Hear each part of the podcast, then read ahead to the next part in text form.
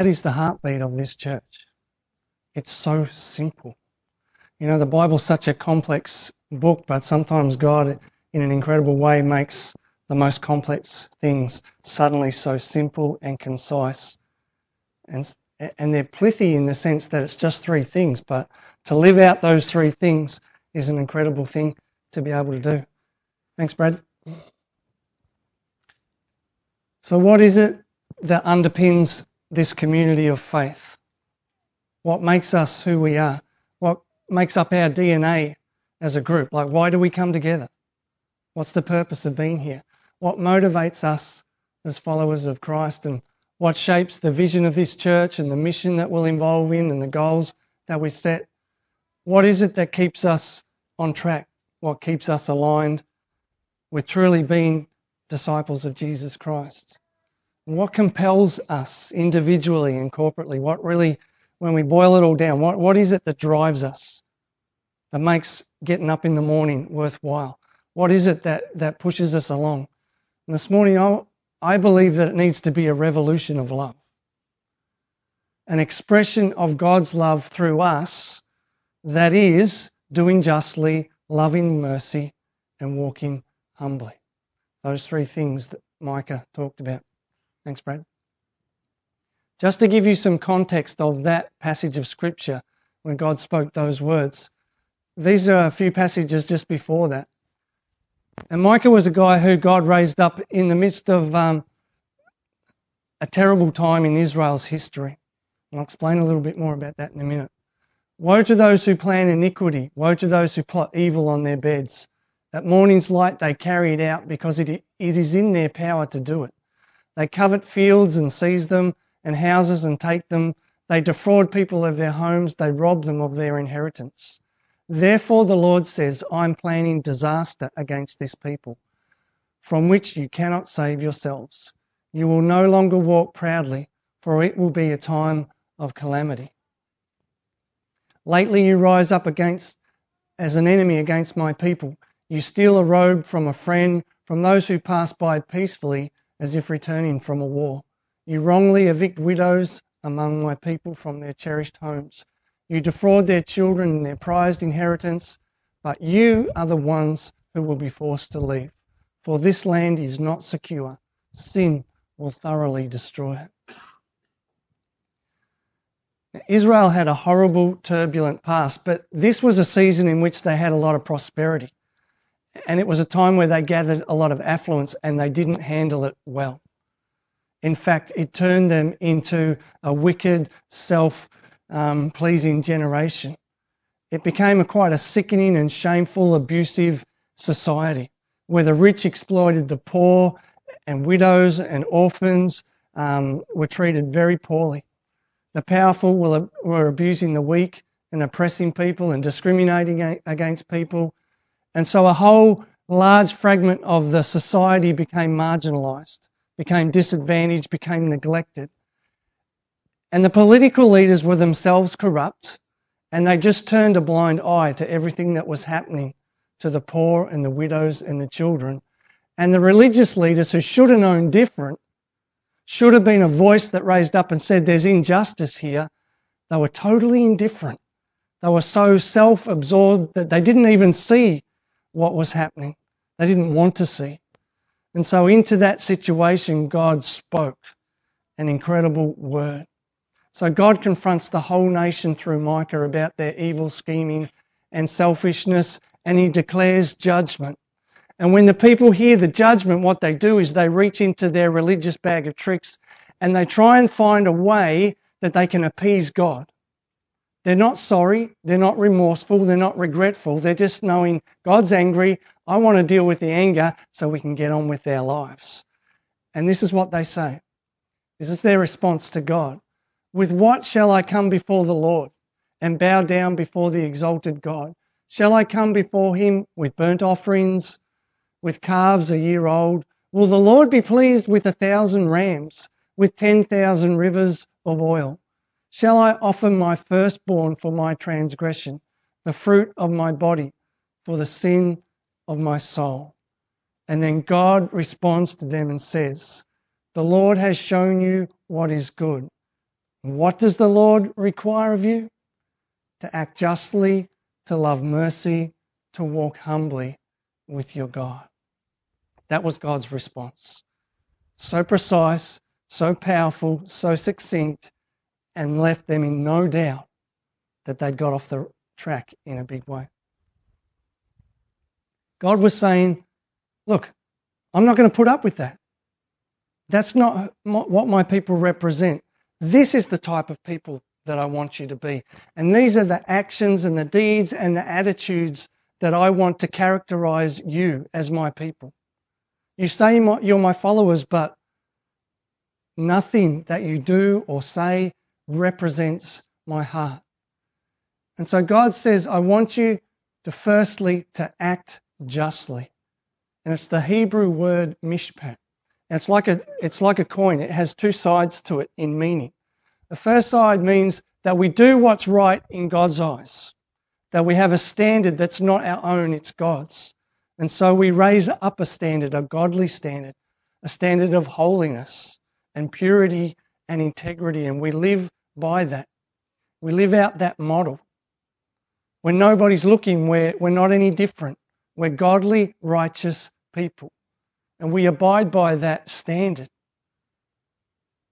It's meaningful to us to live with that integrity. And so we move in the opposite spirit of this world.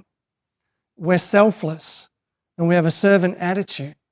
And we want to esteem others more highly than ourselves. We want to be a blessing to people and not to be indulgent like the Israelites had become. That's one side of acting justly. The other side, thanks, Brad, is that we stand up when there's injustice and fight on behalf of those who don't have a voice. We become an advocate or a champion for those who are marginalized or disadvantaged or oppressed or broken or needy in any way, shape, or form. When we see it, something within us should trigger and we say, that's not right and that's not fair. That's not the way that God ordained things to be. I'm going to get in there and I'm going to fight for those people. The soup kitchen last night was a demonstration of that.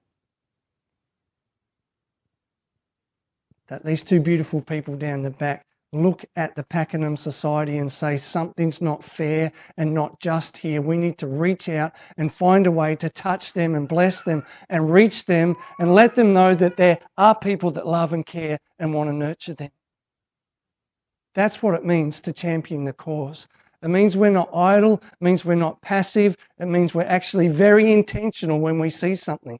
Now, that can be a bully in school, that we stand up against when there's injustice and there might be a kid in school who's a bit of a misfit and doesn't fit in, but we go and we befriend that kid because we know the consequences if someone doesn't. And so something in our perspective and our mindset is looking for the injustice in our society, in our workplace, in our school, wherever it might be. And when we, when we see it, something triggers and something riles up inside us and we go, what would Jesus do? When the people accused the woman of being caught in adultery, what did he do? He drew in the ground, said, Whichever one of you's got the first sin, you're free to cast the first stone. He got involved where there was injustice. He took up the cause. And We need to alleviate that hardship and oppression in any way that we can. It's really saying, I want to love those people the way that I'd want to be loved if I was in that position. Do justice. Do it. Don't think about it. Just do it. The old Nike symbol. You know, do it. It should be what our lives are about doing justice, raising up a standard in our community, in our society that's godly and honourable, and allowing that to have legs and feet that in every circumstance in our life where we see injustice, we jump in. That goes hand in hand with what Isaiah said. He said, Wash and make yourselves clean, take your evil deeds out of my sight, stop doing wrong. So that's the cleaning up of our lives so that we're right in God's sight. Learn to do right and seek justice. And then the other side of the coin, defend the oppressed, take up the cause of the fatherless, plead the cause of the widow. So doing justice means there's heaps of options for us. There's all immigrants moving in around us who are marginalised. There's abused people in our society, domestic violence and bullying. There's elderly that are neglected. There's divorced people who are struggling. There's handicapped people. There's lonely people. The list is endless. Underprivileged children, single mums who are burdened, broken and estranged marriages. We might not live in a society where we're poverty stricken, but there's all sorts of injustice happening that we can be involved in. Thanks, Brad. Now, just doing something can become very clinical unless the motivation to do that comes from loving mercy. Okay? It's very important that those two go hand in hand because it, the wellspring of the doing comes out of the being, being in intimacy with God. And that intimacy, God, means something compelling happens within us. We're compelled by the love of Christ to get involved. Now, if you're going to get involved with disadvantaged, dysfunctional, broken, hurting people, it's messy. And there's every good reason to go, uh, uh, too hard, too messy, too time consuming, too much crap will come on me, I'll say no. But loving mercy means there's no leash on our hearts. When we see the need, we're not looking for the reasons why not, we're looking for the reasons why too. And how can I? How can I be a blessing? It's a supernatural outworking of our faith. It's a genuine and generous empathy for those people. It's compelling. It's irresistible love. You can't stop yourself because you're driven by what God has given and birthed in you to give that away to others, to expend your life on the needy, the hurt, and the broken. Do justice, love mercy, and walk humbly. Walking humbly is the opposite of running arrogantly. We don't tear through life proud of what we do, self centered. What we do is we stay anchored to God because you can't do justice and love all those needs and meet all those needs if the energy and the resources and the strength to do that isn't birthed by God. We'll get burned out in a week, in a day. So it's got to come from God. So walking humbly knows that as I journey through life, every facet of my journey with God is hand in hand with Him. So when I see injustice and I need to express the love, God's power and strength is right there for me to do it because I'm walking hand in hand with Him. I know that in my own strength I can't do it. I've got to draw from Him. Lord, give me the strength, give me the power, give me the words, give me the ability to deny myself and bless these people. We've got to stay intimate and dependent on God. Walking humbly also means that we understand that this church and this community of people, none of us have arrived. Like none of us have it all together. I can't stand up here this morning and say, Well, I've made the grade. I'll teach you how to get there. Because I haven't got there yet. I'm a broken, hurting person who's been redeemed by the grace of God. And because of that impartation, something in me is churning away, looking for a place to release that. And God's saying it's right there in front of you, Mark. You've got a community of hurt, broken people. Go and reach them. Go and reach them. No one is better than me. No one's above me. We shouldn't be in a competition to see that, oh, the pastor's up here and I'm down there. No. It's a level playing field where we all have the responsibility and the privilege to meet the needs of people. And walking humbly means we're just on a journey. We're doing the best we can with what God's given us. But in that, we know that we're drawing from Him. There's a little prayer we used to say when we had food at a camp. It says, God is great, God is good, and we thank Him for our food. That's all you need to know about God. Don't bother going to Bible college. That's all you need to know. God is great, therefore, the miraculous is possible at any time, anywhere, any, any place. There is nothing that God cannot do, right? God is great. And if you look through Scripture, it's just a page after page after page of God's greatness being manifest through mankind. But that greatness is coupled with goodness. Praise God. Because imagine a great God who wasn't good. that would be scary. But his greatness and his goodness go hand in hand. Therefore, his greatness is for my blessing. And therefore, because of his goodness, I can then use his greatness. You see, they go back and forward, hand in hand.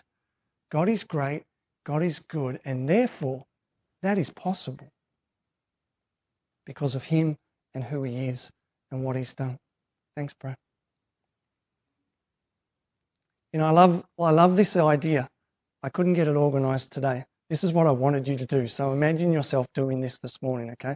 I wanted you to come up the front and put your thumb in an ink pad and put it on a map of Officer Pakenham and Berwick. Because I want us to leave an imprint. Okay, we may not be able to change the whole community, but we can do something. As we brainstorm, as we plan, as we ask God for His strategy and His heart and, and His ways of ministering to people, we want to leave an imprint on people's lives that is God's imprint. I'm believing that God is going to give us opportunities to be extravagantly generous as a church. Daryl, I want you to imagine I've got a cricket ball in my hand. It's coming at you, mate. You ready? It's coming. You ready? Got it. Okay. God's going to give you an opportunity. It's coming. I want you to be ready for it. Okay? This little thing will remind you when you get in the shower or you're sitting on the toilet or you're fiddling with it or whatever you're doing because they annoy you until you get used to them. I'm going to be a catalyst for change in my generation. In the circumstances that God's given to me, I want to be an agent of God's change. And to do that, we've got to be generous. Now, being generous is not about me standing here saying, You must all give me 10% tithe every week. That's not generosity, that's manipulation. Generosity is something that is an ethos, it's unspoken. I don't have to stand here and drill it into you. It just naturally happens because your heart is overflowing with wanting to do justice, wanting to be a loving, merciful person who just loves and loves and loves and loves. And we do that because we're walking in this humble relationship with, with God where we're, God's saying, Mark, you can do this. I'm going, no, I can't. God's saying, Yes, you can. I'll be there. I'll give you the resources. I'll give you the words. I'll give you the grace, the mercy. The challenge for us individually and as a church, we're only a very young, tiny little church. But I want us to have audacious faith. There's a man in the Bible called Joshua, and he was in a battle, and he was pursuing the soldiers that had got away from the main battle. And God had told him to wipe them all out. And he was chasing them down the road with his army, and the sun was starting to go down on the day. And Joshua knew when darkness came, he'd have no hope of finding them. They'd be hiding in caves, wherever. And so he had the faith. Imagine turning around, pointing at the sun, and saying, God, can you make the sun stand still, please, while I go and get these men? Now, I've stood on that beach and said, Lord, it's my holiday. What are you doing? Why is it raining? Guess what? It didn't work. I tried because it was a selfish motive, right? But that's what we need to do. If we walk humbly and we hear God's voice, we'll know. We'll know what He's calling us to do. And then we just respond out of obedience, knowing that God is great and God is good. And we thank Him for our food and for our families and for all that He's given us and the blessing that is ours. So imagine you're walking up here this morning, you're all putting your thumbprints in here, you're putting it on a map of our area, and that legally binds you to be obligated to love those people. Does that make sense? Because that's my desire for this church. And I can't do that. It's just words on paper. It's a principle, it's a hope. But when we give that hope legs, it's an incredibly dynamic, transformational thing. Okay? It's not about working hard. It's about sitting at the feet of Jesus, being filled with his presence and his power, and out of that place, we do justice, we love mercy, and we walk humbly. I think it should have been walk humbly, do justice, love mercy. Because if we don't walk humbly, it's just good works and we'll grow weary and tired and we'll fail. So, my challenge this year is to come back to the basics. You know, we're going to do that study. Not a fan of God, but a committed follower. And God's going to probe us and press us and ask us to surrender every area of our life and to be extravagantly generous. So this morning, I'm going to hand these around. I'm looking forward to seeing the guys all wearing their beautiful pink, purple. The reason I chose purple is because purple's our colour as a church. It's also in Scripture a royal colour. It's God's colour. That's why I chose purple. So my apologies for those of you who are fashion conscious and don't like. Here, Dave, you should wear two.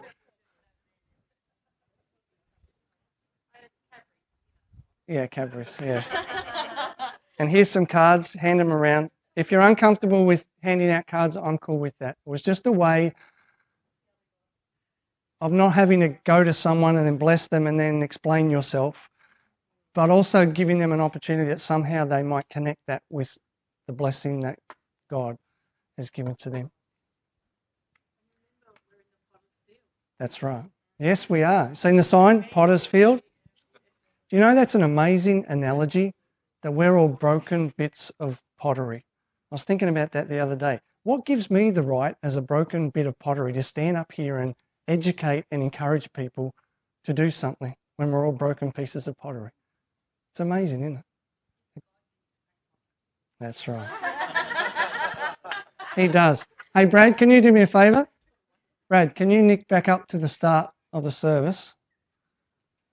I just want to play you something to finish. It's the uh, it's after the revolution of love. This I think it's about the fourth slide. It'll be a blank one.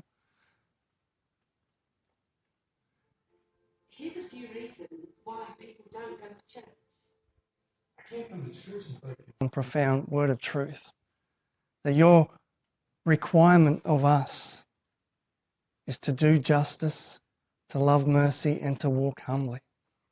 Lord, in the tapestry of our lives and Lord, I know you're going to give us opportunity to be a blessing to others, to reach out to people who are broken and hurting and needy. And Father, give us the courage to do that, knowing that you are great and that you are incredibly good.